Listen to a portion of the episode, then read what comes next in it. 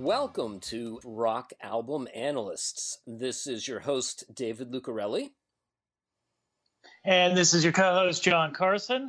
And we are joined today by special guest Andrew Carter, who is a music lawyer for a major film studio and also has a background as a music journalist. Um, today, we're going to be taking an in depth look at Destroyer. Before we do that, I want to very quickly welcome listeners. This is our first podcast that'll be going out now that we're distributed to Breaker, Google Podcasts, Pocket Casts, Radio Public, and Spotify. So, if this is your first time listening to us, a little brief background on who we are and what we do. My name is David Lucarelli. I have a Bachelor of Science in Recording Arts from USC, and I am a lifelong rock fan and have decades of experience playing in various bands, uh, as does my co host John Carson. And uh, we don't do this at the beginning of every episode, but um, it just so happens that both John and I have some new music that's about to come out or has just come out. So uh, we did hear from a few people uh, asking us about our musical background, so we figured we'd take the time and play a couple songs uh, just to kind of show you guys what we do and where we're coming from. So, uh, this first song is from my band Dame Fortune. Uh, it's called Am I a Warrior? And it's kind of uh, metal anthem, anti Trump, pro mask song. Um, there's kind of a Kiss connection because the drummer on the, on the uh, recording is Matt Starr, who uh, is the current Ace Frehley drummer, and on bass is Michael Bradford, who is uh, produced uh, several Deep Purple albums and has been the live bass player for Kid Rock at one time and has worked with everybody from Madonna to Aretha Franklin. But uh, those are kind of his, his major rock credentials, I would say. So here is Am I a Warrior?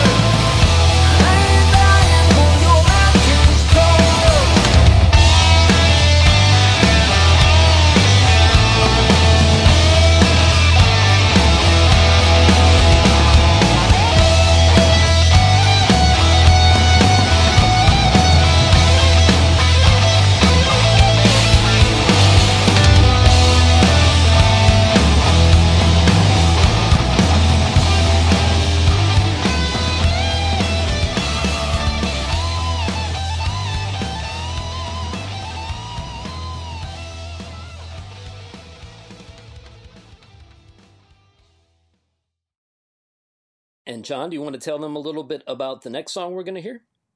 All right, the next song is from a an album that was actually recorded in 2001 when I was um, the bass player for a band called the Little Wretches. Uh, quick background on the Little Wretches: if anybody's from Pittsburgh, I'm sure you've heard of them. Well, maybe not, but they are a band that formed in the 80s, and I, in fact, uh, through the through high school and college, was a fan of the band, and actually wound up playing um, in a band that opened for them on, a, on occasion in Pittsburgh. Um, and then eventually joined the Little Wretches and recorded three albums with them. This is, interestingly enough, the last one we recorded, but is probably the one that has been the most successful. Um, it's uh, now receiving um, some radio airplay around the country. Um, and uh, so people are actually listening to it, which is crazy because before we were at the time in 2001, we were losing fans as people became older and had less time to go out to go see bands and see live shows. So we were sort of playing to uh, smaller and smaller crowds.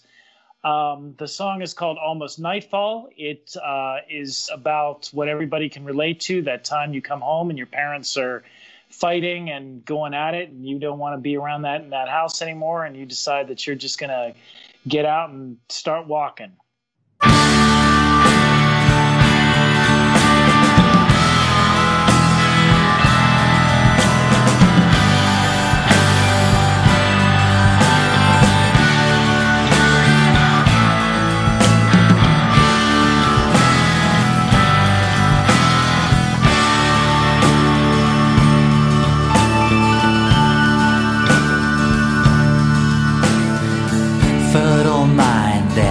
binged on dreams is swollen now with loves unseen. The fishermen's dancing and drunken little lurches. The streetwalkers spread legged, posed in their perches. The strongest of bows is drawn back in its arc. The longest of arrows hits right on the mark. I'm counting my quarters to see if I stack up. I ain't going home and I'm not gonna back up. It was almost nightfall. It was almost dark. Streetlights from here to the skyline appeared like a grid of electric sparks. Skyward I looked and I wished on a star.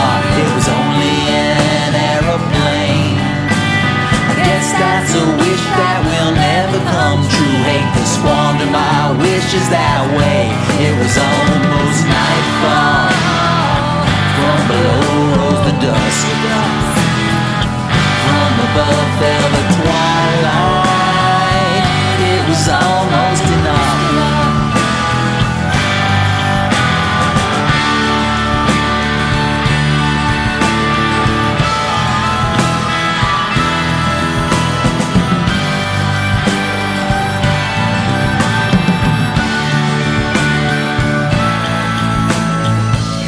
It was almost nightfall. I had plenty of time to kill.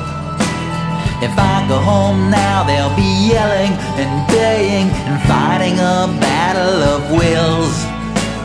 And me, I'd played peacemaker so many times, and it never not once brought me peace. They'll cuss and they'll fight and they'll argue till one or the other of them falls asleep. So for most of the night I'll be walking. Don't I wish I could step out of time?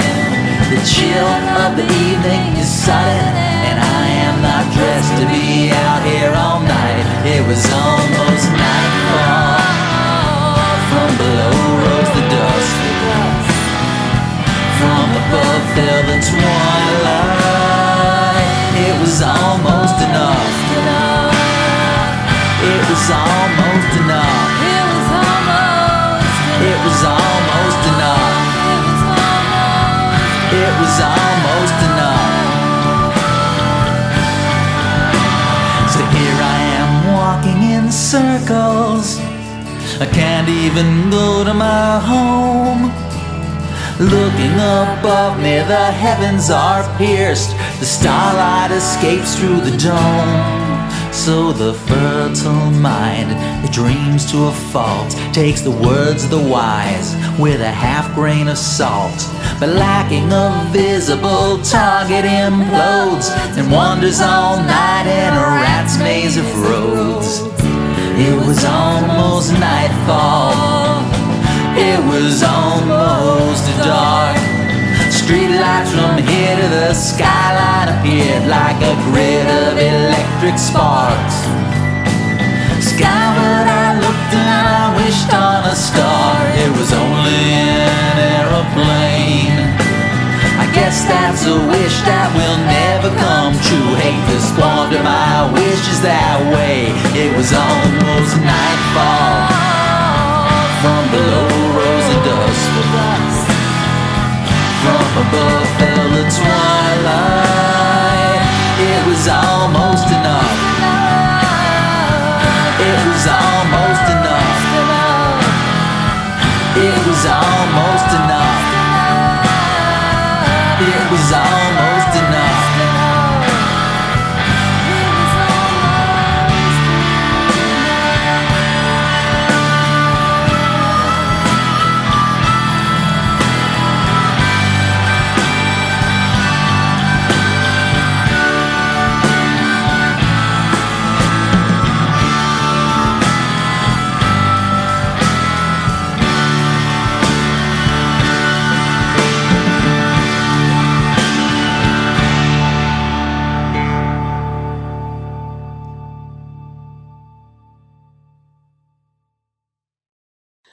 Okay, so Destroyer, the fourth Kiss studio album. It's been referred to as the spit shined Cadillac of Kiss albums. It's generally considered to be the best Kiss album by both fans and the band themselves. And yet, at the time it came out, it was initially considered a failure, and at least one Kiss fan said that he wanted to go to Canada and punch Bob Ezrin in the nose for destroying Kiss. Wow. Well, um, that's that's a little extreme. Yeah.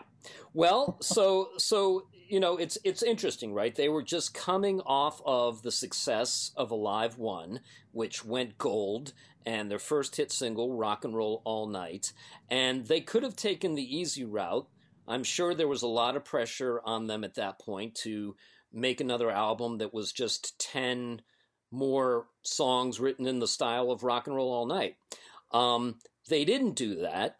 They chose to try to up their game, and I think they alienated a lot of diehard fans, at least initially, right? Because I think you had a lot of purists that uh, saw David Bowie, saw Alice Cooper, um, going for more Lou Reed. Lou Reed going for more sophisticated arrangements, and there's a certain contingency of rock fan that sort of believes in the purity of rock and roll being just drums, bass, two guitars, and vocals.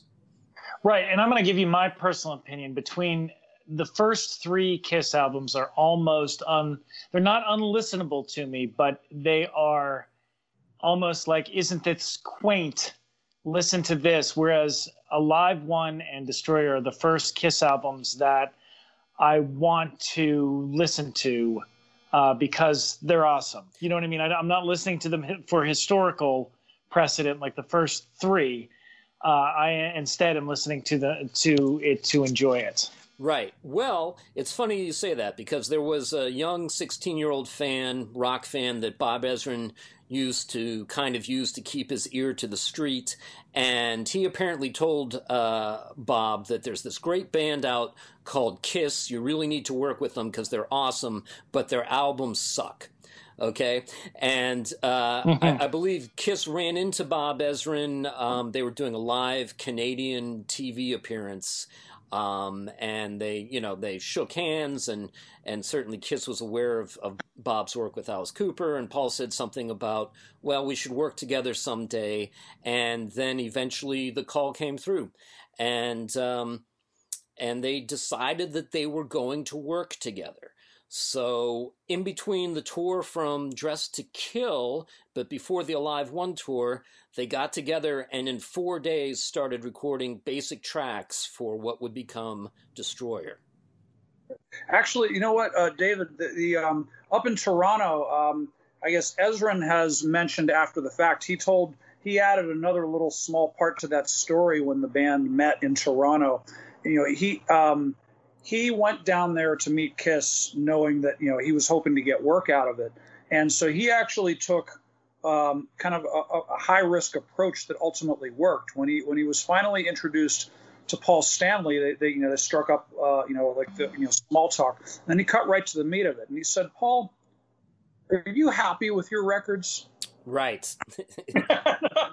Which right, yeah. I mean, that is a really bold approach to take, but apparently he hit the right chord because you know, like it was a few weeks later he got the call from Aucoin, and so.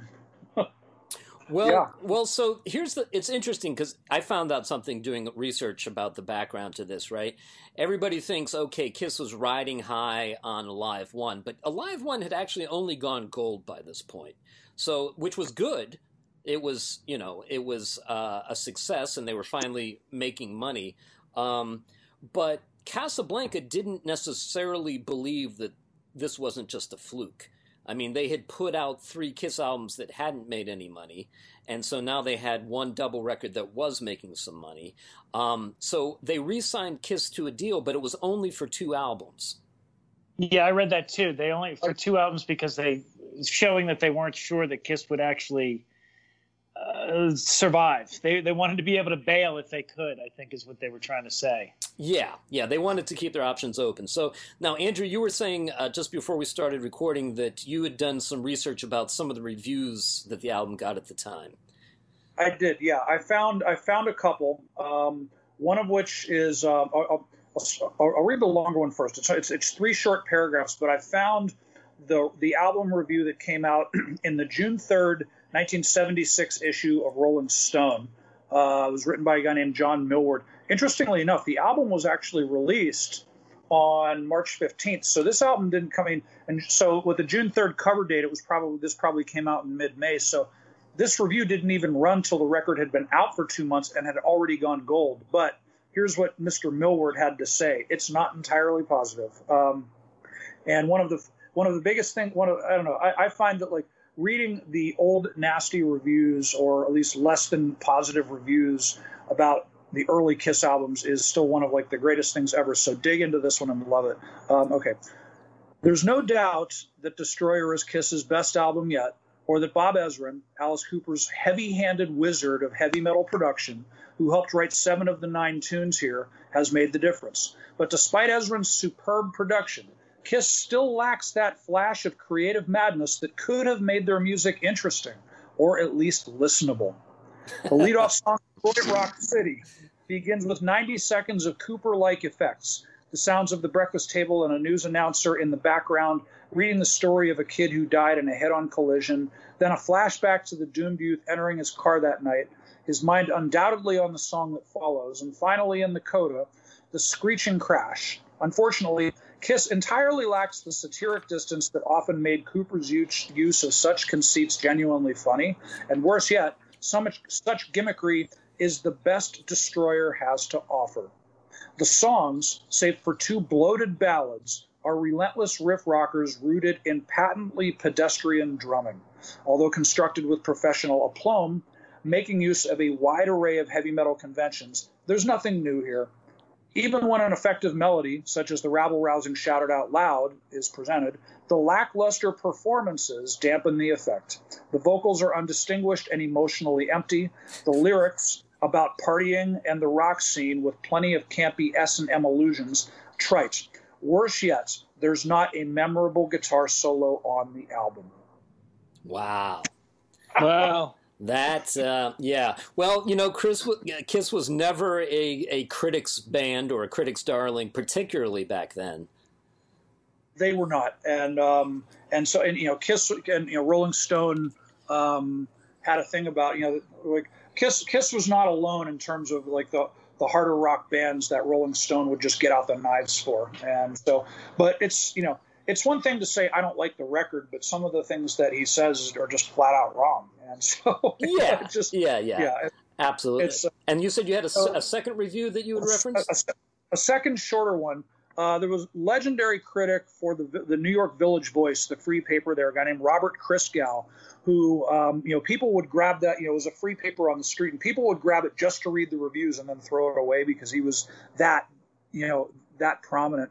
And they, the the reviews were generally very short, one paragraph at most, but he could be mean. And uh, now he he basically it turns out he must have been a Kiss fan on, or at least a supporter on some level, because he's from New York and the band were. So here was his review of, uh, and he reviewed records from A plus to F, and like you know, like school, you know, grade style. Okay. And so here's, here's Christgau's review. Like most hard but not heavy groups, wildly favored by young teens such as Alice Cooper and BTO, these guys have always rocked better than adults were willing to enjoy. But pro producer Bob Ezrin adds only bombast and melodrama. Their least interesting record. C plus. C plus. Wow. Okay. Yeah, I don't. Well, it's uh, uh, yeah. I don't. Okay, but to give you an, just as, as an aside, let me give you an example of how vicious Christgau could be. Sure. Right around the same time, there was a Brazilian jazz singer named Flora Purim. She's uh, very, very famous. She put out a string of records in the 70s, and she actually, very famously, it turns out, she got popped for cocaine possession in 1974. And because it was 1974, and because she was a woman, and because she was not an American citizen, she spent a year and a half in federal prison in Terminal Island Mm. uh, here in Los Angeles just for coke possession. And right when she got out, she put out her next record, Open Your Eyes, You Can Fly. Okay. Right. And um, Christgau's one sentence review was shut your mouth and maybe they'll let you land. wow. Yeah, you know. Well, I'll, that that actually at the end of my love of reading rock magazines, I started to realize the only uh, uh, reviews that I ever wanted to read were the bad ones. I stopped. I stopped wanting to care. What I just the only ones I wanted to read is when they were like tearing something to pieces. Well, Yeah. I, I think it was Oscar Wilde who said all reviews are a form of autobiography. Right? They they frequently tell us much more about the writer of the review than what they are reviewing itself. Yeah, yeah, that is true. Yeah. Yeah, mm-hmm. there, there- there's definitely an element of truth to that. Absolutely. Although it's interesting, he mentions the audience of of young boys. That was primarily Kiss's audience at that point, and apparently Ezrin came to the band and he said, "There are almost no women at any of your concerts. You appeal to twelve to twenty year old boys. Um, I think the way to expand your demographic is to." uh, be like Marlon Brando in The Wild One. That is, you can still be tough badasses, but you can also be the villains with hearts of gold that all of the women want to save and change. So you need to figure out a way to show a little bit of vulnerability. Now, at the same time, Ezrin also referred to the band as unfettered images of evil and sensuality. So there was kind of a, a dichotomy there. Um, but that was Ezrin's approach to trying to to make Kiss something that they had never been before, which I think probably plays a large part into the actual title and concept of the album, Destroyer. Um, the famous Ken Kelly concept art is the band uh, playing in basically a wasteland with a burnt out city behind them. Uh, very reminiscent of the Indian goddess Shiva, um, the goddess of dance, destruction, and creation. The idea that all creation comes out of the destruction of what has come in the past. And uh, Kiss is Kiss is definitely playing on that idea, both with the album art and the contents of the album. Um, I was as I was listening to both Destroyer and Destroyer Resurrected today. I made some notes here. Um, this is just kind of a general my general thoughts about the album. It's both operatic and cinematic in nature, where women are queens, men are gods and kings, and souls can be lost or sold. There's, there's a mixture of high culture and low culture at work throughout the album, from Greek and Norse mythology, Beethoven, Charles Dickens, T.S. Eliot. Um, there's the idea of a concert as the rite of passage. Uh, there's the theme of youth coming of age, and the idea that we have the power to rebel, to live our dreams, break out of our cages, and take over the world. Nice. Yes. Um, All right, well, that works. That about sums well, up the podcast. I'm out. It's good. also, too, I think in terms of what Ezrin wanted to bring to it, I think that um, the other side of that is that he had people. He had in the form of, of Stanley and Simmons, two guys that were certainly going to be receptive to that because they these are guys who you know you ask them now who were your you know who are your influences and they'll routinely go back to the Beatles, the Rolling Stones, and Led Zeppelin, who were all taken seriously as songwriters eventually. Uh, maybe Led Zeppelin actually had a much rougher ride, but I think that in terms of you know they never stopped wanting to be better and they never stopped wanting to be bigger, and so this was the first time that they really had somebody that said, um, you know, I can make you bigger and I can make you wider and I can make you broader and I can make you deeper, but you do have to listen to what I say and um, but I think and and they were you know they went with it. Right, and when you say they had to listen to what you say, Bob Ezrin's approach was he was the camp counselor, right? He literally had a whistle around his neck and would refer to them as campers and would blow the whistle to get their attention and would force them to tune their own instruments without using tuners uh, he once stopped one of the recording sessions to give them a lesson in music theory. Um, he was so unimpressed with Peter's inconsistent drumming, both in terms of uh, him not playing the same part twice and him not keeping his tempos, that he got out a huge cowbell that he would hit with a stick and make Peter watch him hit it to stay on the beat. Um, Gene's Gene's I heard it was a, a click track he made actually using like a yeah go ahead go ahead yeah. Yeah well one or the other. They didn't have drum machines yeah. so he may have made his own but he know, made a, a, click track that was just him tapping a, a, box or something I had heard but okay that yeah. could be that could be. Um, you know he he yelled at Gene for stopping playing during one of the live takes. He said never stop playing unless I tell you to stop playing right? Um, this is the first time that Ace was ever replaced because he didn't want to commit to doing work. He had a card game. So, you know, Ezrin calls in a ringer. So, so Ezrin was not pleasant to work with, and they did not, at the time, I don't think it was necessarily a painless experience for the band. Um, and I think there were a lot of people at the record label that weren't sure that what they had accomplished was uh, something that was a good idea especially when the first three singles from the album tank in the United States, right? Um, I'm having a hard. Is that real? Yeah. Okay. Shout I mean, Out Loud, to... uh, mm-hmm. Flaming Youth, and Detroit Rock City do do nothing. Now, Shout It Out Loud, ironically enough, becomes a number one song in Canada, but not in the United States. Okay, and then it's Beth that saves the album, though, Beth it? saves I mean, the album. Was... Now, yeah. Bob Ezrin um, was pissed at the band because they were already thinking about how are we going to follow this up. And he was part of a consortium of, of producers up in Canada, so he kind of had a boss. And Kiss asked his boss if they would if he would be interested in producing the next album without consulting Bob. So Bob did not speak to them for years after the making of mm-hmm. Destroyer. Mm-hmm. He was not happy. They were not happy until Beth hit. So, um, let's get into this as a, as, as track by track thing. First track kicks off Detroit Rock City.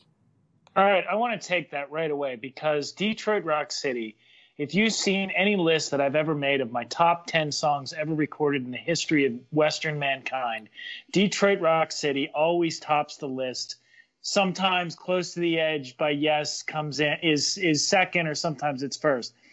And I had doing all the research I did for this album, I have to say that I now have to ding that song a lot further down because what I'm discovering is first off, I listened to the um, the demos that were recorded in '75, and there is a beginning to that song. It doesn't have the story to it that I like so much. That is what makes the song stand out. Um, but they at least had that riff. But the more I learn about that song, the more I realize that that is actually a Bob Ezrin creation the bass line that Gene Simmons plays, according to Paul Stanley's book, Bob Ezrin taught him, you know, said this is what you have to play. And I, I my whole life, I'm like, well, Gene came up with this killer Motown lick in the middle of this hard rock song. That's why this song is so great.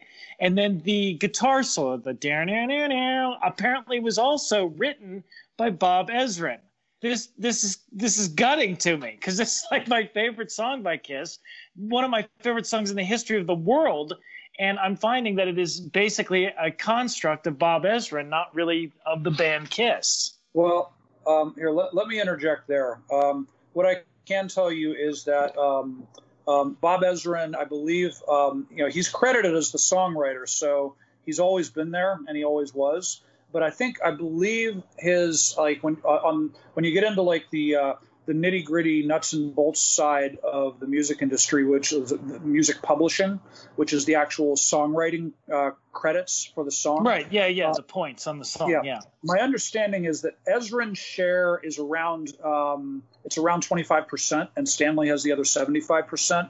So this was never. A, I guess if you if, if you none of us read songwriting credits as a kid and I guess you know you say, uh, but it turned out, yeah, he was. Uh, um, you know, it sounds like if if he wrote the bass line and the guitar solo, that'll get to twenty five percent of a song. Um, because they're two. Yeah, I mean, okay, okay, I. Yeah. If but I listen to those demos, I'm sorry, I don't mean to interrupt. Carry on. Sorry.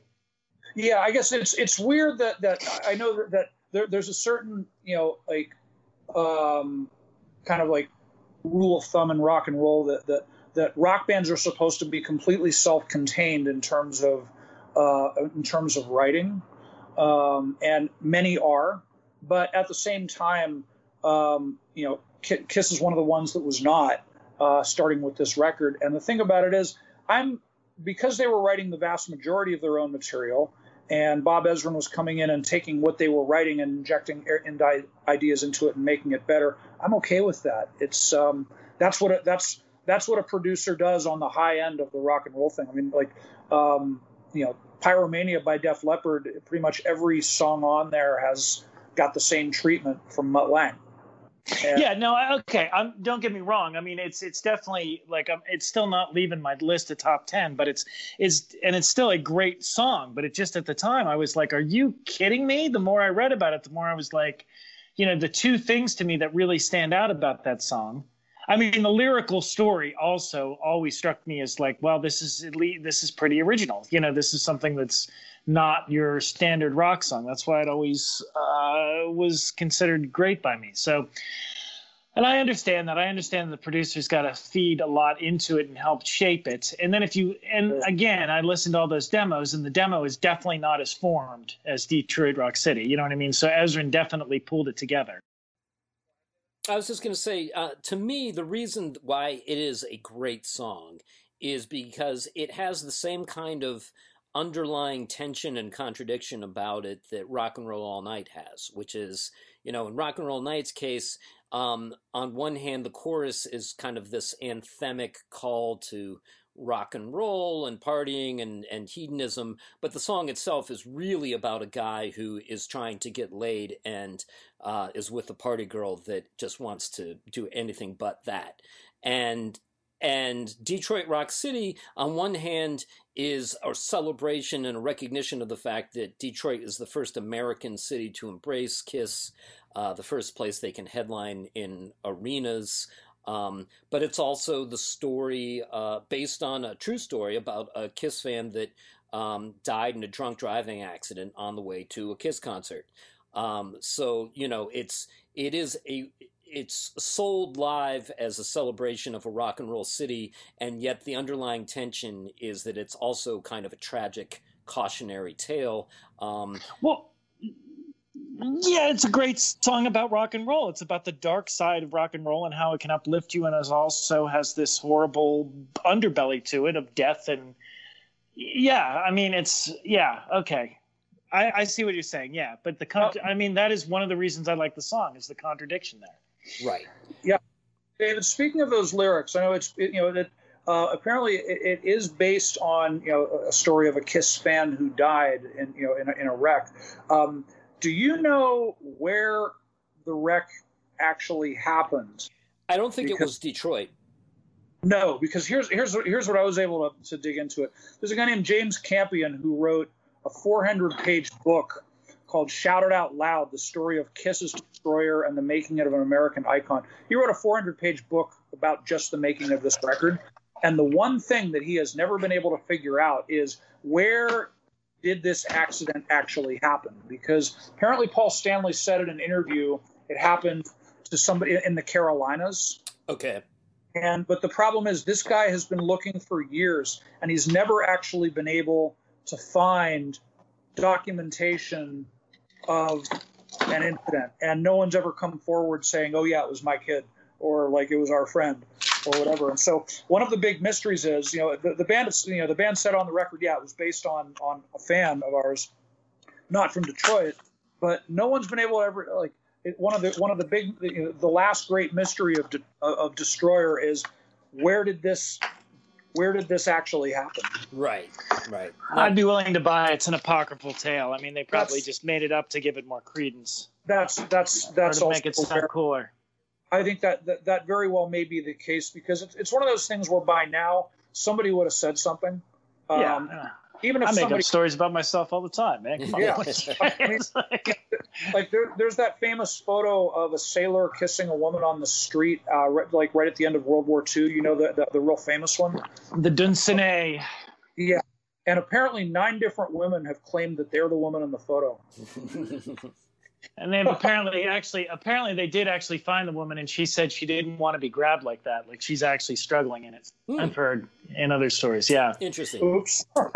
Yeah, it's it's I mean it's sort of like I mean again, it's part of the Me Too movement and I mean I, it definitely is weird if that is actually the true person coming out about it. Yeah. Yeah. But it does speak to that side of things.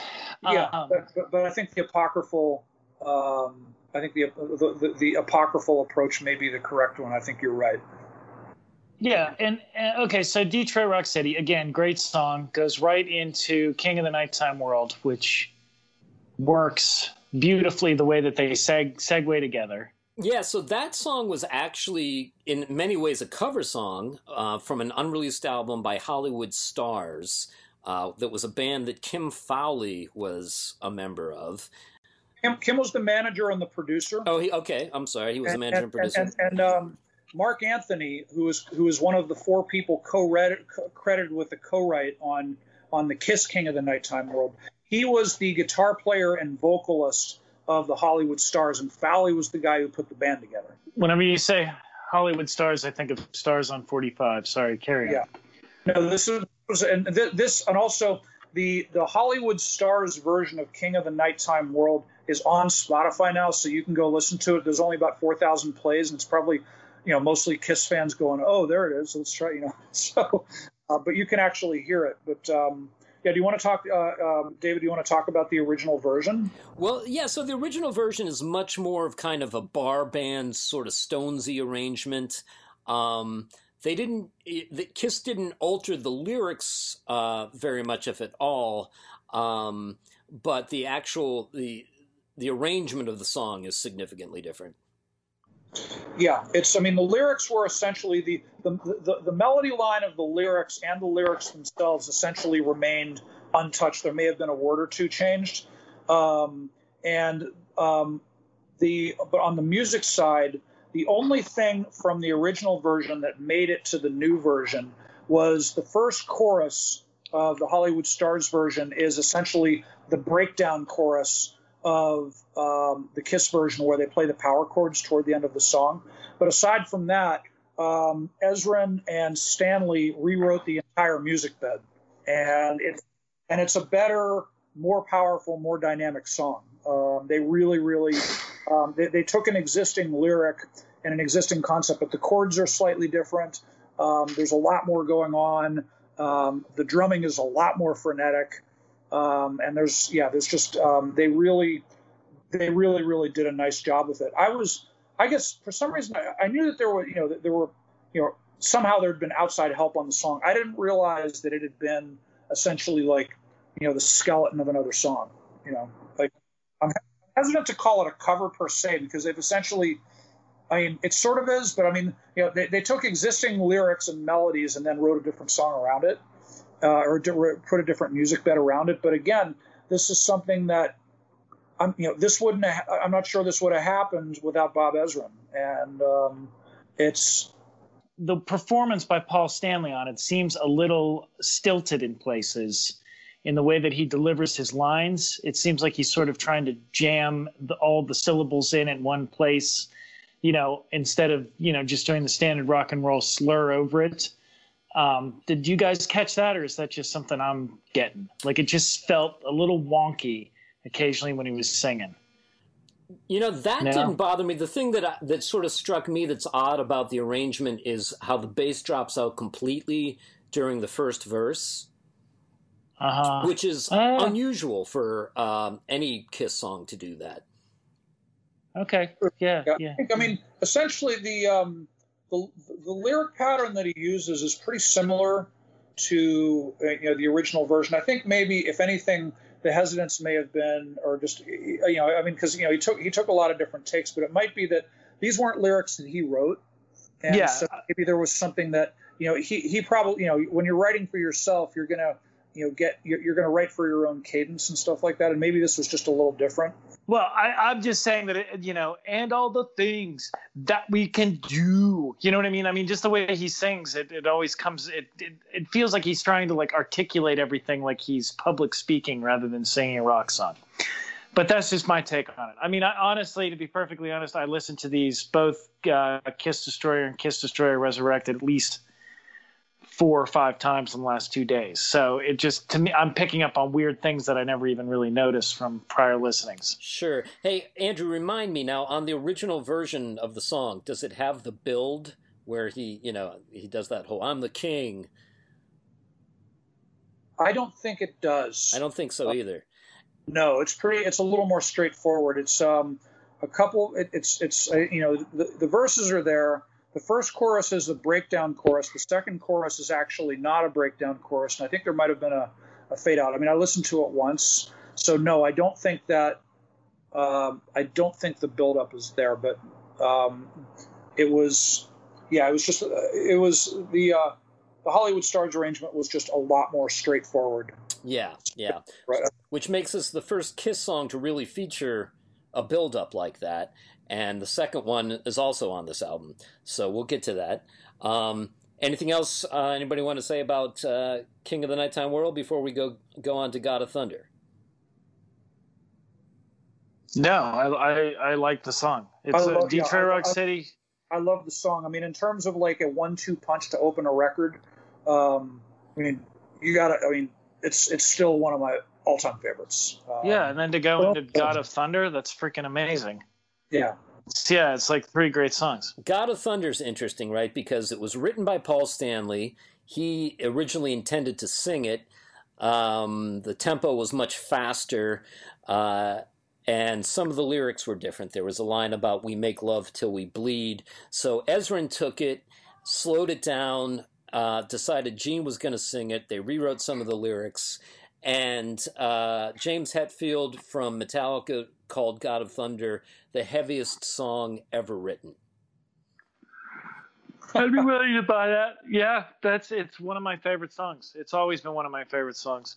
And the um, the recordings of the kids and the scary movie stuff. I mean, if, you listen to Destroyer enough, it starts to sound a little bit like a concept album to me. At least those first three songs. You know what I mean? Like the person dies and then travels on to you know these types of things. But I um yeah, it's a it's a near perfect song. I mean, and yeah. and it shows Kiss as beginning with its who we are. You know, we are gods of thunder. We are from the wasteland.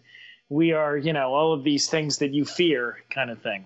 Right. And I think it also is a good argument for Bob Ezrin as a mad genius because it's one oh, thing Oh, yeah. it's one thing to understand music theory and to be able to do the kinds of, you know, really kind of orchestral type guitar arrangements on Detroit Rock City. It's another thing entirely to say to Gene and Paul, um, you know those random recordings of my two sons playing with some walkie-talkies uh, going back and forth in the studio while you guys were playing. Well, we recorded those and we're just going to drop them semi randomly into your track. Yeah, and it, it works really well because it's not um, it's not fitted to the actual song itself, so it adds a nice you know sort of level of uh, subconscious meaning to it. You know, where you, uh, you know if you listen to it enough, you start to hear that they do say "mom," "dad" on there, and "hey," and you know, and then there's the the the signal click at the end, the you know, like that or whatever. But um, at the time, it's you know, it sounds like a horror movie. Then it sounds like you know, um, yeah, yeah. There's, uh, it sounds like people running and being scared, and but at the same time, you can never really interpret what they're actually saying. No, it, it's kind of a, Which- a Rorschach test, and there's nothing scarier than the laughter of unseen children. Well, which which is interesting because it right, right, because in the beginning they're screaming and you hear them say "mom, dad," and then halfway through the song they're just giggling, and you're like, ah, okay, so that they're on the side of the demon now. You know what I mean? like, you know, Again, kind of like thing. I said, Rorschach test because I hear, Right, I yeah, exactly. something Yeah, no, dude, I'm different. we are sons of English teachers. We're gonna read way too much into this. Okay. Oh yeah. Well, you, there are references to you know obviously Thor, the god of thunder, Superman, um, the waste, Right. the wasteland. You know, um, he's mixing mythology when he talks about you know daughter of Aphrodite and I was born on Ah. Olympus. You know, Greek mythology and Norse mythology, but. Um, you know, again, this is Gene and Paul being the comic book geeks, uh, kind Yeah. of coming Uh-huh. out again and and you know the whole idea of the wasteland okay I, i'll be honest with you guys i went down a little bit of a rabbit hole with the line about i am the lord of the wasteland because i know that yes there was the who song teenage wasteland and you know it was it was conceptually not completely un, unheard of or unspoken in rock and roll but gene was an english teacher right so i have to think that he would have been at least aware on some level of the poem The Wasteland by T.S. Eliot, okay? The women come and go. Speak of Michelangelo. That's it. Oh man, dude. Okay. Well, part five of The Wasteland is called What the Thunder Said. Okay. Oh, sweet Oh. mother of Abraham Lincoln. Right, okay. Right. So so and as as we're reading, let me just let me just share with you Uh, a couple of lines from that part, all right? A woman Okay. drew her long black hair out tight and fiddled whisper music on those strings, and bats with baby faces in the violet light whistled and beat their wings. Now, I'm on it. yeah. By the way, that, my quote was from the love song of Alfred J. Prufrock. Sorry, not the Wasteland. okay. Um, that's uh, I I'm willing to buy that completely. I think that song is a culture, you know, stew. Like you said, it mentions Thor and Greek mythology, and I'd be willing to buy it. You know, I mean, why not? I think that this is for the third straight song. Um, this is something. This is a song that demonstrates the difference between a good producer and a brilliant producer because you have um, Ezrin had you know he heard the demo, and not only did he hear okay, um, this should be slower and more powerful, but the guy who wrote it is actually not the guy who should be singing it, and so not only did they do that, but yeah, good point, Andrew. Yeah, yeah, yeah. but but it ended up becoming and not only that it became Gene Sig- Gene Simmons's signature song, and so for Ezrin to be that right about it and to hear because you know the God of Thunder demo is on the Kiss box set, the one that came out around you know the millennium or so, um, and you hear that and I, I remember listening to it thinking would I have been would I have picked up on slow this down and have Gene sing it? I'm not sure that I would have. I mean, it's, it's it seems totally intuitive now because we heard it the other way around for 25 years. But to pick up on that, that is that's what a great producer does. and it is for the third straight song. You have like, had Bob Ezrin not gotten involved, I don't know what these. You know, King of the Nighttime World might not have been on the record, but Detroit and Thunder would have been completely different songs and nowhere near as good. Agreed. And good point. Good you point. have already got three songs into it right now. You have got arguably three of the you know three of the of, of three of the best songs that they ever did, three of the best recordings they ever made, and we haven't even finished side one yet. And so, and I always thought God of Thunder was a bass riff that was written. I didn't realize it was a guitar riff. That dun dun dun dun. I never realized that. Yeah, the bass Yeah. Until just, now, The until I bass realized is kind of it was- just playing a straight, you know, Yeah, uh, quarter yeah. Note for it was most a- of it. Yeah, yeah. I know. I'm I'm like it's like I've been listening to it wrong my entire life. All right, Great Expectations, Charles Dickens novel, and the name of the Kiss song. this one threw me when I when I was a kid. I was like, wait, what? you know, because you know, God of Thunder. I mean, you, you have these three just absolutely titanic belters of rock classics, and then you know, God of Thunder. You know, you know, fades into way, and you know, you you, you leave whatever they're doing down in that subterranean evil world, and it's a string section. Yes. What? Mm-hmm. What the? What in the hell is going on here? And it's Gene singing. wait, wait. Like a minute ago, you were the god of thunder. What just happened?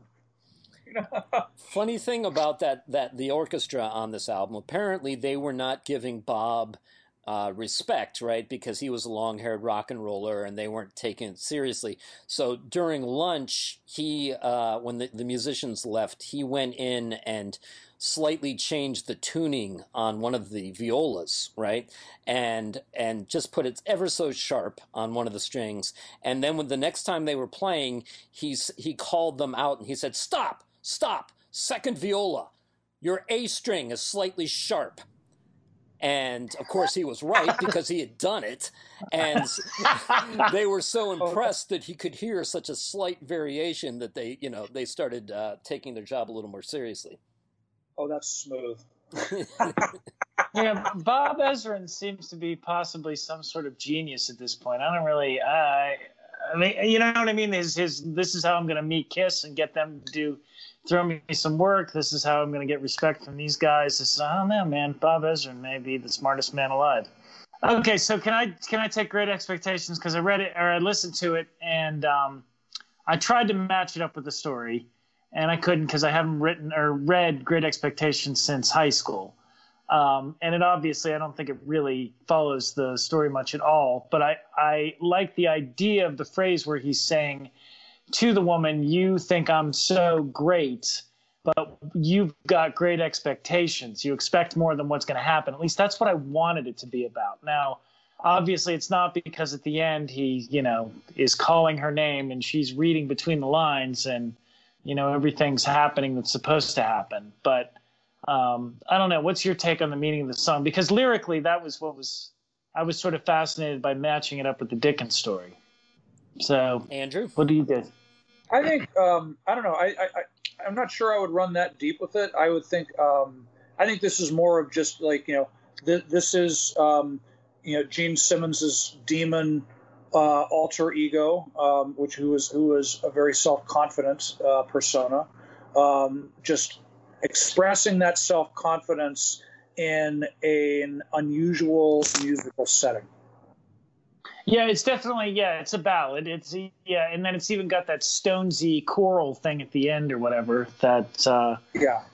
Well, sounds like can't get. Yeah, go ahead. Sorry, Dave. I was just going to say, to me, the title itself is Gene sort of taking the piss out of the like, the idea of being pretentious. Um, in much the same way, the song "Larger Than Life." You know, people talk about Kiss. Oh, they're larger than life, and he says, "I'll show you something larger than life, baby. Look at what's between my legs." You know, this is Yeah. you've got great expectations. It's you know th- those are that you're going to meet me and I'm going to make love to you. Those are your great expectations. Um, you know, it's in the finest tradition of blues hokum, right? Where uh, ACDC sings about "You shook me all night long," and Sting says we made love for seven hours in tantric sex, and then he later says, "Well, actually, I was including dinner in a movie." But you know, so um, Well, I think it's also too the other the other reading of it would be that um, um, the, the line "You've got great expectation" is the demon persona acknowledging that his female friends or fans are correct.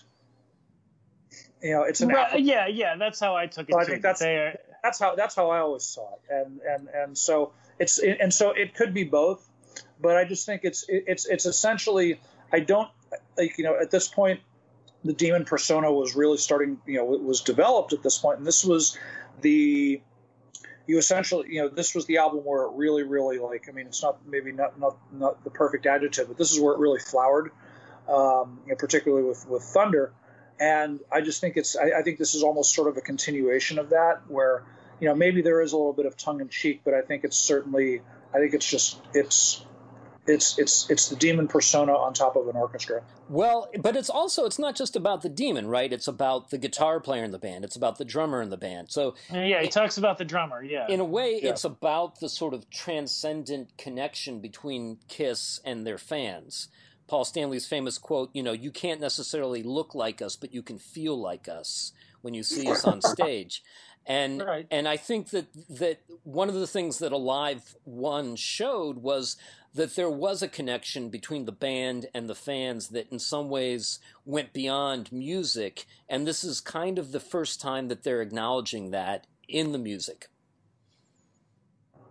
yeah, Yeah. I, it's it is the first. We talked about their earlier albums being um, less about about them trying to get laid, and this is the album where they are getting laid. It seems like, and Great Expectations is the first sort of song about that. Um, and, you know, and that carries through on this album. There seems to be more, you know, more cock rock in this album. I mean, all the albums are pretty cock rocky, but this is the first one that seems to be like we're, you know what I mean. This is us proving who we are. Um, you know, we finally made it. One thing I noticed was the way that uh, Gene's bass lines up with the piano. Mm. That's one of my things. As, as a bass player, that's one of my things. Is I I can't stand playing in bands with pianos because once they have the bass section, what the heck is the point of the bass player? Yeah, you you know what I mean. Except to sit there and just go do doom doom doom doom doom. You know what I mean? So that's so I was sort of impressed. There's a lot of piano on this record, right? Because yes you know, yeah, yeah exactly I, was- I, I, I think we neglected to mention that on Detroit Rock City And Um, and I would say God of Thunder Shout It Out Loud. I mean, there's a, a lot of those Yeah. power chords have piano behind them. Underlay, yeah, Mhm, definitely. Good Shout point. Detroit and Shout are the two where it's really obvious. And I remember like it was um, when I was being forced to, to take piano lessons as a kid. I think that was one of a handful of things that made me like dislike it less because I was like, well, there's piano on a Kiss record. yeah. nice. I don't get I don't get to Yeah. play this one. uh, uh, You know, I don't get to play it, but you know, it's um, you know, at least it's there. Yeah. But uh, but yeah, and it would just again another Ezrin trick that I think, and if I remember right, the band were a little bit kind of, what are you doing? You know, like when they said we're going to put piano on this, and uh, they're like, wait, we're, but we're Kiss, we don't do that. Yeah, And Ezrin was like, oh yes, we are. And wait do you hear what wait do you hear what it sounds like? And when sure enough, when playback happened, they're like, ah, okay. So one more one more notch in Mr. Ezrin. Yeah, and yeah, and again, he kept the uh, bass part. You know, it's a nice blending of the piano part and the bass part together, Yep, which I yes. noticed at the beginning. let's flip the record.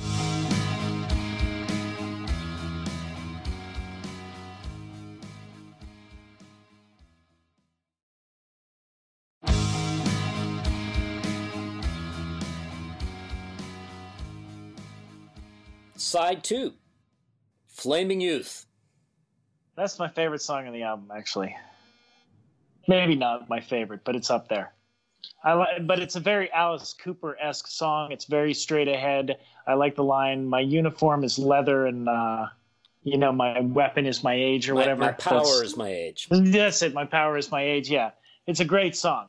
I love it. Well, well, you you, uh, you guys, uh, I, I, I think if you were looking at the songwriting credits, you will see that this is Ace, Ace Frehley's Frehley. one writing credit on this record. He's the he's the prime he was listed as the primary writer, and it's also very unusual. Frehley, Stanley, Simmons, all three of them have writing credits on this, and then Ezrin is the fourth one. So this is very unusually a real collaboration between 75% of Kiss and 100% of the producer. Uh, Yeah. Mm-hmm. And so what I don't know, and maybe because I um, maybe you guys know, you know, who came up with which part.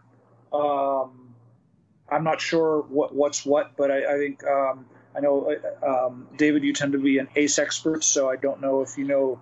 You know, was, I, I, know that there was a demo called Mad Dog that had kind of partial that riff that I think Gene did. His contribution was probably that dun dun dun dun dun dun dun dun dun bum ba dum ba dum that part. And are we thinking Stanley wrote, are we, Stanley, are, we, are we thinking Stanley wrote the lyrics? Probably, yeah, yeah. Yeah. Oh, that's definitely Paul Stanley lyrics. Yeah. Okay, so then, so you're looking with with as Frehley as being the primary composer, Simmons added Stanley with lyrics, and then Ezrin prop like did, you know, he's on there for a reason, and so he must have added something too. So is this the song that has the weird little keyboard part in it? It's a calliope. Uh, that's it. That's it. Yeah, yes, yeah, yes. yeah. That's badass. That was really cool. I like that part of the song because it definitely adds to it and it yeah gene uh-huh, hated that's it. one of my of course he did but it, it, sounds really cool it definitely adds another uh, level to it right it does especially because you know a calliope is sort of associated with carousels and children and youth and and this is yeah, a song yeah, yeah, about exactly. coming of age um it's they also sold, they could have sold kiss calliopes at, at merch stands on this tour you need to contact Gene right now with that idea because that'll be on sale next year. Okay, I will do that. it's also, I think, probably the first true Kiss anthem in the in the modern sense of you know a song about empowerment and self belief and all that kind of stuff. Mm-hmm. Agreed. Yes, yeah, it was. Um, I mean, yeah, there, there were no songs with that kind of intent on the first three. Kissin' Time doesn't count. No. Um, right. It's a song that Peter struggled with because uh, some of the timing and the phrasing of the parts is uh, not in in four four, or at least it doesn't sound like it's in four four. I think there's a part that's in seven eight actually, and that's uh, got, that's that's got to be all Ezrin that part. Probably, probably, yeah. Um, which I think also explains why they haven't played it live that much. They tried to play it live briefly back then, and they've you know brought it back on some of the cruises and things like that. It's never quite come off live. Um, I think because the feel of the song is really hard to recapture. That's interesting that a recording. This is the first time we're running into the situation where the recording is better than the live version. Yes for the first three records, in many cases, the live version was better than the recorded version. And now this is the first album where we're running into recorded versions are actually better than the live ones, or easy, or better to, you know what I mean? You're talking about capturing a moment in the studio, which is something that Kiss could never really do up until this point. And that's got to be Ezrin. You know what I mean? Yeah, I would say so. uh-huh. All right. Also, the song features a build that's very similar to the build in King of the Nighttime World, um, and probably the only the second Kiss song ever to feature a build like that. So, um, that that's interesting. Now, Sweet Pain. Ah, Mr. Stiller. Come on Can't down. stand this song. Hate this song. I really do not like this song at all. I've listened to it a couple of times. I know that it has it has that quirk of having another guy playing the solo on it with Bob Warner or something. Dick Wagner. Um, Dick Wagner. Nice, nice. Well done, John. Um, but I don't. I.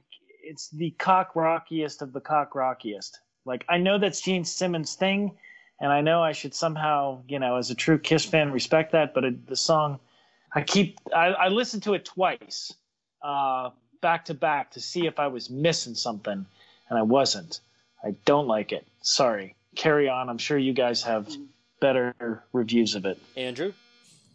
Um, I like the song. I think it's. I mean, it's yeah, it's it's classic '70s cock rock, but it's you know it's the demon. Um, you know, and this is what I mean. You know, in 1976, putting like vague, um, you know, S and M type stuff on a record that was being sold to teenagers, slightly edgy. I mean, you know, yeah, true. And, you know, it's it's you know, you know, this probably wouldn't sound that, you know, like, you know, maybe, you know, Lou Reed could probably do this, you know, without, you know, without anybody raising an eyebrow. but I think it was um, I don't know. I think it's it's um, it is. Uh, I, I, like I like I like the song, and you know it, it fits really good between um, you know the songs before it and after it, um, and it just I, I think it's it's it's it along with Thunder are for me like the two like normal manifestations of the demon persona on the record. Um, I think expectations is kind of like the what are you you know what's going on here, and so um, I I I like it. I give it a thumbs up. Okay, um, right. I think musically it's interesting. I think it's probably one of those songs that Gene wrote to a needle drop kind of thing because the the whole you know kind of syncopation of those chords and stuff that is very I don't I don't see him coming up with that unless he's writing to a beat and this is still pre drum machine. Mm, okay. Um, interesting production wise, this is the one song on the album where the vocals, the verses are not in the center, um, which I I think was a sure sign that they knew a song that was about S and M was never going to be a potential single because if they thought there was a chance that it would be a potential single, um, they wouldn't have taken the chance that the vocal could have collapsed if it got broadcast in mono. Huh. Interesting. Oh. Wow, that's a cool fact. I didn't. Yeah, I guess, okay. I guess they said, okay, we're not going to release this one to AM radio, are we? Yeah. so okay, now shout it out loud. Okay, I'd like to interject before we dive into this. Uh, as I was diving, as I was finding things today, I found a really, really wonderful uh, quote from Bob Ezrin about this, mm-hmm.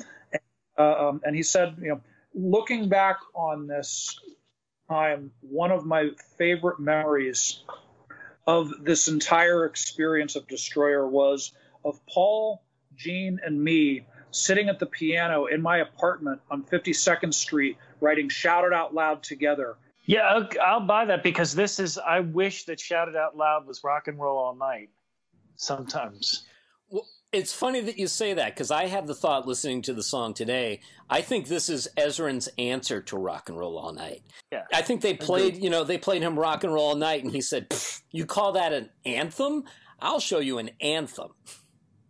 Yeah, I'll buy. I, will buy that entirely. Go ahead. Oh, I think uh, that certainly is the. intent. I, I, think you're absolutely right in terms of the intent, but the fact that they sat and knocked it out on a piano at his place makes me wonder if it was something that just sort of just came up. Like they're they're they're sitting his place, and he goes, "Oh yeah, I could want to do another one." Okay, you know, here, let's go sit down. And the fact that also you have uh, both Stanley and Simmons trading off the vocals is another, I think, like very, you know that's another sign that I think the hypothesis of okay, let's let's let's let's write you a second rock and roll all night type anthem, um, and they nailed it. And and again, like you, you can you know that's one more reason why you know you can hear the piano in the background, and that's well, I guess you know they wrote it on the piano, so it makes sense. But man, I would I'd I'd pay a hundred bucks to be sitting on the couch watching that happen, man. oh hell yeah. yeah, it's got a killer. It's got a killer riff, and it's got. It's just a perfect song. That's a hundred bucks in nineteen seventy five dollars, by the way. Right. you guys are from Pittsburgh. You know the DVE plays rock and roll all night every freaking uh, Friday at noon. you know what I mean? And so I always wish it was shouted out loud. Sometimes, you know. So I don't know. It's it's it's. I actually like it better than uh, rock and roll all night, but that may simply just be because rock and roll night is, has been played to death. Yeah, well, it's it's more of an an- actual anthem, right? I mean, you know, treat yourself like number one. Do you need to be reminded it's time for you to take a stand? You know, there's actually uh, a much more the idea of teenage rebellion is much better embodied in the song. Mm-hmm. Yeah, yeah, agreed. and also I think, and, and, and you know, the band aren't half aware of this because I mean, for most of the makeup return era, shout it out loud tends to be like you know they'll do, they'll do the opening song, but I feel like more often than not, shout it loud is either the second song in the set or it's in the first you know it's in the first blast of tunes before the break. Mm-hmm. I think you're right. Yeah, that has. That, I would agree with that. Uh, I would say the last time I. From, yeah. from Psycho Circus onwards, I think it's almost. I, I know it was second tune in on Psycho, It's second tune in on the current tour, and a bunch of others, but I think and so essentially it's they get their opener and then you know and then you have a big anthem and then you know they finish with with rock and roll all night. But they bookend they generally have been bookending their sets with those two. And so mm-hmm. i think you know um, all of that jives with the, you know you know the where the intent came from and where the where it's inspired the what it was inspired by in the first place. Okay now beth the song that saved the album now it's the grandfather to home sweet home um, by by Motley Crue. I mean, there's nothing super spectacular about it. I heard the Paul Stanley take on it, and he was like, "And we couldn't even get a straight recording from Peter Criss. He couldn't carry a tune in a bucket. Uh, all this kind of stuff where he's talking about how you know it was nearly impossible to actually get this song written, and in fact, it's really just Bob Ezrin who wrote it and took 15 bazillion takes on Peter Criss's vocals." Well, hang on there. Uh, yeah, no, it was. It did take a lot of takes, but it turns out that and I'm not sure about the melody, but I know the lyrics were written by Stan Penridge, who was um, Peter's former bandmate in Chelsea before he was in Kiss. And oh, okay. the great, th- like, like this, the great for me, like the funniest thing about this song is that Beth was originally called Beck. It was short for Becky. Yes. And I, I found a, I found a quote about this. Um, Julian Gill, who runs the uh, Kiss concert history online website and has published that big stack of books about it. He did an interview with with with, Doc Penridge um, not long before he passed away. Uh, he passed like, um, and I found this just absolutely amazing quote in it. So um, thank you, Julian, for getting getting this out of of, of, of, of Penridge. Here's what he said. He said, Beck was written almost word for word from bandmate Mike Brand's responses to his wife's constant phone calls that interrupted our rehearsals. And so, like, basically, he said, after every line of the song, I want you to think of like somebody's wife yelling through the phone. Right, right. Yeah. The original impetus was uh, kind of a Yoko Ono kind of, oh, this woman's being a pain in the ass. I can't rehearse. And and that was Ezrin's brilliance is that he flipped it on its head and and and made it um, about having empathy for her loneliness. Yeah. Yeah, and that's that. That was that was very funny. And uh, Henry Rollins does a great like in one of his his talking shows. He got, yes. he, got, kiss and he he dissects the lyrics of Beth and essentially like takes that standpoint and just sets it on fire. It is so funny. Yeah, he, but, he has a great time with the line, "We just can't find the sound, that ever elusive yeah. sound." You know, yeah. right. All of that aside, I mean, the thing about this is, is that yeah, it's a beautiful little tune. Um, it's it's it's weird, like just like Great Expectations. You're like, what the hell is this doing here? You know, I was I was when I was a kid and I heard, you know, like I remember the first time I heard, you know, Beth, it was like, okay, this is Kiss, and I'm like um, and, you know, um, and I was expecting like power chords to come, you know, blaring out of the little clock radio, and it was like, what's this piano?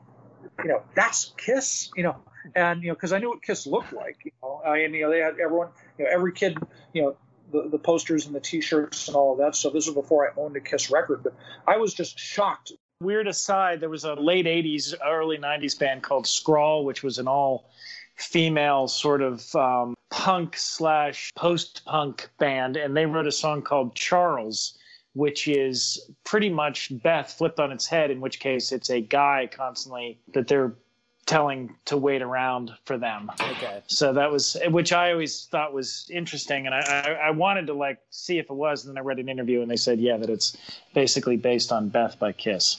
Interesting. Yeah. So so originally called Beck, they changed it to Beth because uh, you know Gene didn't want people to think they were talking about Jeff Beck or playing for the other team or whatever. Um, which made, made, made for some interesting. Uh, if you look at the, the, the magazines at the time, they talk about how Peter Criss's wife Lydia, uh, Peter's nickname for her was Beth, which I don't know how you get Beth from Lydia, but okay.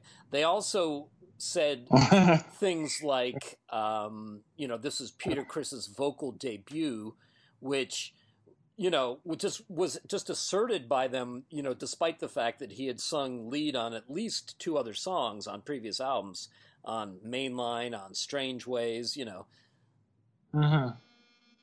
well, yeah, I guess you know uh, revisionist history. Right, right. Well, plus people didn't have the internet to look these things up, and you know, no, Right. not that many people had bought those albums. So you know, Right. Oh yeah, why not? But in, I think the the key difference between a song like Beth and Home Sweet Home is Home Sweet Home is a power ballad. Beth is actually a traditional ballad. The drums never Yeah, good point. never kick Yeah. in. There's no guitar solo. This is a song that I've heard on KDKA radio. Right? I mean, it's a song your mother could love. Right. I think And, my yeah. mother did love it. In fact, Yeah. Yeah, and and and it, and and it ultimately was what what gave the record the kick in the butt that it needed because I mean it was you know going back to the release dates it, it came out on March 15th and it went gold on April 22nd but this was back when gold you know record certifications were based on records that were shipped. And so you know th- those gold records you know th- those th- you know 500,000 copies went out by April but a lot of them sat in the stores all summer.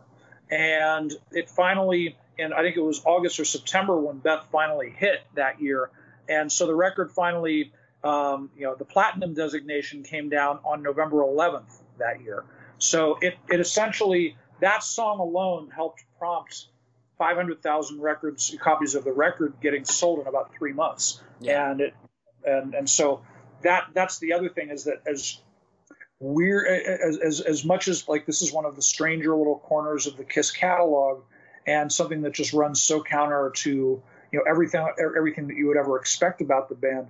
It also was yet one more thing that was just like you know th- this record just turned so many things on its head and this is yet another one where you have this big powerful rock record that ultimately got saved and pushed forward by like the ballad that's the next to last track on the record right. Which was originally released as the B side of Detroit Rock City because they thought nobody would play it, and then they Right. they they flipped it. So then they released Beth as the A side and put Detroit Rock City on the B side um, as a different single release. Um, I think you know it it it. It, at once it, it has a kernel of truth to it, which is that it's difficult for guys in touring bands to maintain normal human relationships, you, you know, long term relationships with females, and it also fulfills Ezrin's idea of showing vulnerability, you know, in terms of the types of characters that they're- they're trying to portray to their audience. hmm Yeah. Yep. Agreed. right on Okay, final song. Do you love me? i love this song Yeah, I, I like it too, and I can't even say why I like it. I mean, uh, because it's. I mean, yeah, it's just a great song. I like the way that there's like interesting little backing tracks in there, and you know, vocal backing tracks and things like that, and I like it a lot. I like Well, it it- a lot. it also this is in many ways um, this song for me sums up the star child persona Okay. you know because you know, cause, because ultimately you know he's um, he wants to be loved Right. uh, It speaks to that vulnerability that they're trying to show. Yeah. Rock dude but ultimately um, what really matters to him at the end of the day is you know um, is there a real emotional connection here which is in many ways like you know you, you know two paul stanley books into it we know that was actually not like um, that that that was actually an extension of his real persona. And so i think this is aside from being just a fun little stomping rock and roll tune uh, with lots of power chords and you know lots of room for you know for Stanley to really deliver a really great vocal performance, and he does that. Uh, but I think it, it's also um, in a way it's um, you know the, like it's his other signature song from this record, you know, along with Detroit, and it bookends the album once again. So I think it's just it it, it is a like you know it is a very satisfying conclusion, and not only that, it's not like a lot of album closes. It's, it's not a seven minute Stairway to Heaven epic. They're done and in and out in less than three minutes. And that is an extremely effective tack to take because you want it, you, you want the song ends before you want it to. Yeah. Yep.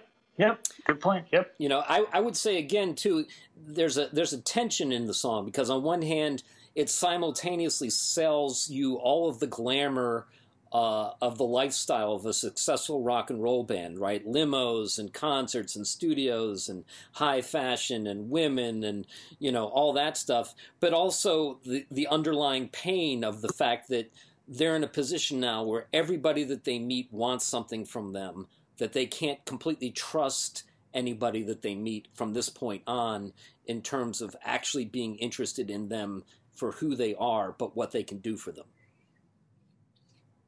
Yeah. Yep. Exactly. And it, the, I will point out that this is another example of the Paul Stanley over articulation school of vocalizing, which, again, I guess I'm the only one picking up on. I mean, it, it works, but it, he seems very. It's very important for him to have every word understood uh, when he's saying when he's singing. At sometimes at the risk of making it sound, you know, not flowing so well over top of the music bed. Well, there's a de- there's an alternate version of the song in which he sings it in kind of a fey sort of um, very um, what's the word not masculine kind of way.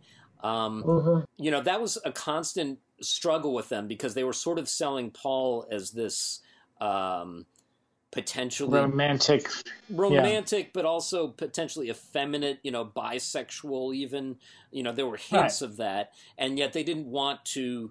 You know, it was a fine line, and and I think the the original vocals that he laid down for the song stepped over that line, and this mm. is you know what they ended up going with. Okay, all right. I'm willing to buy it. I mean, it's yeah. I got no complaints about yeah, the song. Yeah, I think I, I, think like the the deli- I think the approach he took was the right one. Yeah. Mm-hmm. Okay, so depending on what edition of Destroyer you got, you may not have heard this final track because when I bought the album in the '70s, I guess it wasn't the first printing, and uh, Mine definitely did not have this. Yeah, on the subsequent printings, I think that at the record lab they heard it and they thought it was a mistake and they left it off. That's the story I've heard. But there's a little 90 second closer called Rock and Roll Party that's essentially three or four different tape loops with heavy uh, reverb on them. Um, that's combination of Great Expectations chorus, uh, a snippet of Paul Stanley's rap from Alive One, and the audience response, and then maybe some other sonic weirdness going in there, going in there too. But that's what that is. Yeah, it's I can take it or leave it. I mean, it's interesting. The copy of Destroyer that I had as a kid was how shall we say this? Um, my a kid from across the street kind of permanently borrowed it from his older brother and brought it to my house, and so it was actually one of the first copies. So mine didn't have it. Okay. So we should do a quick uh, look at Destroyer Resurrected, considering this is widely considered to be the best sounding Kiss album by a lot of fans. One might ask why you would need to do Destroyer Resurrected, especially because Ezrin was known for committing a lot of these sound effects and reverbs and delays to tape. So he was limited to what he could change, even remixing these songs. But he did it, um, and there were some interesting results. Yeah, th- this was. I'm a big fan of this. Um, I, I, actually think that that um, if it's warranted in some records, you know, there's lots of records where it's not. But if Ezrin, as the producer, is thinking, I'd like to go back in and have another shot at this because I think I can make it brighter or better, um, well, yeah, I, I, mean, like, I'm gonna pay to find out what that sounds like, and I did. And and you know, when he approached uh, when he approached Stanley and Simmons about doing it, um, you know, they apparently their response was, great idea. And so, it, and, and also the fact that it even happened, I need to point this out too. We're lucky that it even happened because um, the original 16 track master tapes were not destroyed in the Universal Fire in 2008. Okay. They could have. and yeah. so this was 2012 when it came out. So that was so that was good. But then the one thing that I also need to dive into here before we like gonna get into the mix is that uh, uh, one thing that we didn't talk about and for uh, in Detroit Rock City, sure, uh, the, the the first time around is. Um, that old line, moving fast down 95. Right. And there is no 95 anywhere near Detroit Rock City. No, here's okay. Here's what I. I always thought he was dialing 95 as in his speed you know, he was. Well, here, never here's mind. the thing: the lyrics in and and and Destroyer list doing 95. D O I N. Exactly. Right. So yeah. So anyway, uh, so it turns out that the um, the liner notes to Destroyer Resurrected finally come clean on what actually happened. Now it turns out, move like Stanley was actually singing moving fast down 95, D O W N. What he was singing was I 95, which is the interstate that runs through New York City. Now they like, and so that was a mistake, and they didn't realize it until after the record was done. What he was supposed to have sung was "Moving Fast Down 75" because I-75 goes all the way through Michigan and straight through Detroit. Ah. So they were like, "Well, moving fast down 95 has nothing to do with Detroit." So they actually wrote like printed the lyric just to, to sort of get around it as doing 95. So I thought it was like so essentially, what they decided was that it was an alternate pronunciation of the word "doing." Yes. And um, and as and, and by the way, as an impressionable like third, fourth grader or whatever, who hearing this record, I have to admit, like admit, like I was like moving fast, Down 95. Wow, I guess well, Paul Stanley pronounces that word differently than I do. I, yeah. you know, like maybe he's right. Maybe he has. There's a different way to do it. And I remember like like trying that out at home, like like that at night. I was, hey, hey, Oh, Mom, and guess- that's I was like, hey, you know, hey mom, guess what I'm down? And it was just like, and she turned around and gave me this look like, "Dan, did you fall on your head again today? What? I'm like, okay, well, oops, I guess this works for Paul Stanley, but it does not work for me. That's and so, hilarious. and so, so, um, you know, so it, but it turned out that the entire time it was moving fast down 95, and he meant route I-95, but they just worked around it by just changing the lyrics. yes. So. Uh, before the internet, you could get away with anything. So Yes. so Ezrin fixes that, and then he also adds. It's interesting, right? Because if Detroit Rock City really was just a party song about what a cool city Detroit is, then the chorus would be "You got to lose your mind in Detroit Rock City." Now on the original Destroyer, that only happens once. On this version, it happens twice. Right. and and and it's also and, and I think for you know the overall um, just the overall mix. I mean, how would you how would you describe the overall mix of Resurrected in um, compared to the original? there's definitely a lot more separation between um, the guitars. You can, especially the kind of orchestrated harmony guitars. Um, the bass has a little more low end, a little more punch. I mean, Ezrin is kind of known for, as a rock and roll producer, what he really cares about putting up front are the guitars and the vocals. Um, but you know, the the drums and the bass have a little more punch, and you know, I mean, it's not night and day, but uh, in most cases, I would say it's an improvement, but not all. What you said, I agree with, and I think like my overall take, like the first time when I was cranking it up in the car, when I you know like put it, you know, left Amoeba Records with the new copy and put it in the car stereo and started driving back to work, and and uh, um, I just remember like, okay, I feel like it's like there's a little more kind of color to it. Yeah, Um, and and so I think it, it, it brought that out because I think you know I generally you know it's for the most part I think of the early Kiss records as very like black and silver you know uh, um, and this one had like you know the black and silver but kind of like the flame aspect me just taking you know m- like subconsciously taking the cover art into like how I think about the record but I felt like there was more like you know in terms of reds and oranges and, and some yellows purples too. Yeah, and coming out. And so I really, I, I thought that was, um, that alone for me was worth buying the record again. Yeah, the the bass parts are a lot brighter, um, more trebly. It's almost like there's somehow I don't know. I, I was trying to figure out how that would have happened. Like if it was recorded, how would you get it? But if you listen to the bass parts, they're less um, plonky, uh, for lack of a better word. The the bass, you know what I mean? They're they're more vibrant. They have more treble to them. They are bouncier, for lack of a better word. Um, and again, the more I tried to figure it out, the more I started to confuse myself because it would. Uh, what was recorded was it filtered? Would it be on that tape already, and then based on how it is brought out? You know what I mean? I, I didn't know, so um, I couldn't figure it out. But I know this between the two that the bass definitely sounds brighter on Resurrected.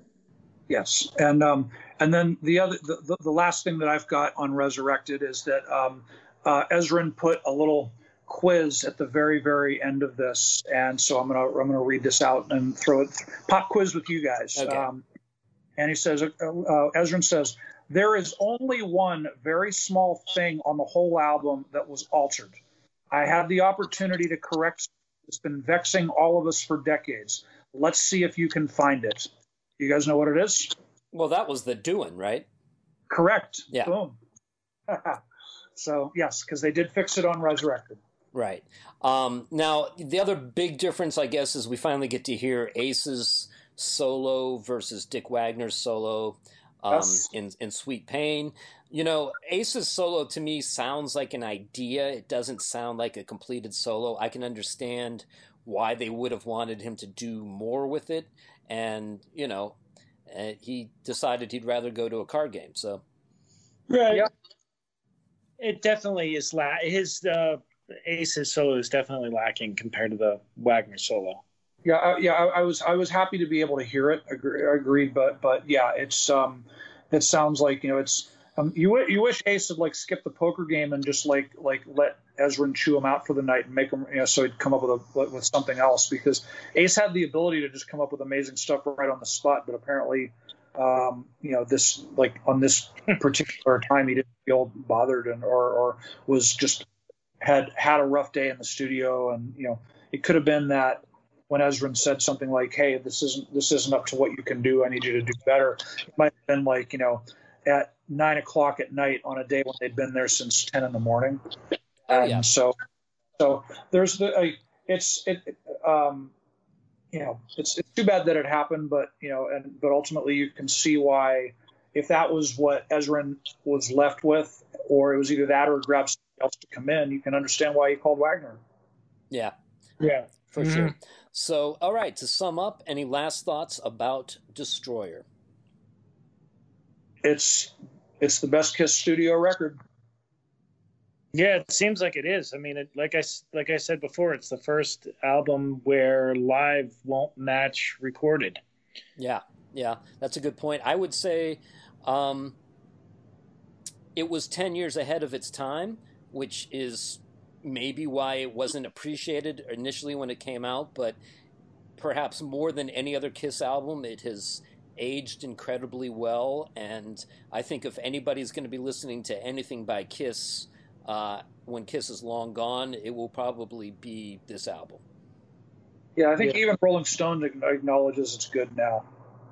Yeah. It's n- record number 496 on their top 500 Right. albums. Yeah, they just yeah, they just recently re- released their most recent top 500 albums of all time, and they made it. So there you go. Yeah, Uh, 496. Right. That's right. So even Rolling Stone doesn't completely hate it, and they hate Kiss. So that's that's something. So thank you for for being our guest this week, Andrew. Uh, join us next week. You know they say every action has an equal and opposite reaction, and as much as this album shows amazing growth for Kiss as musicians and songwriters and performers, um, I think it left them with a bad taste in their mouth. So they decided to do something that was much closer to who they were and much easier for them to do, and that was rock and roll over.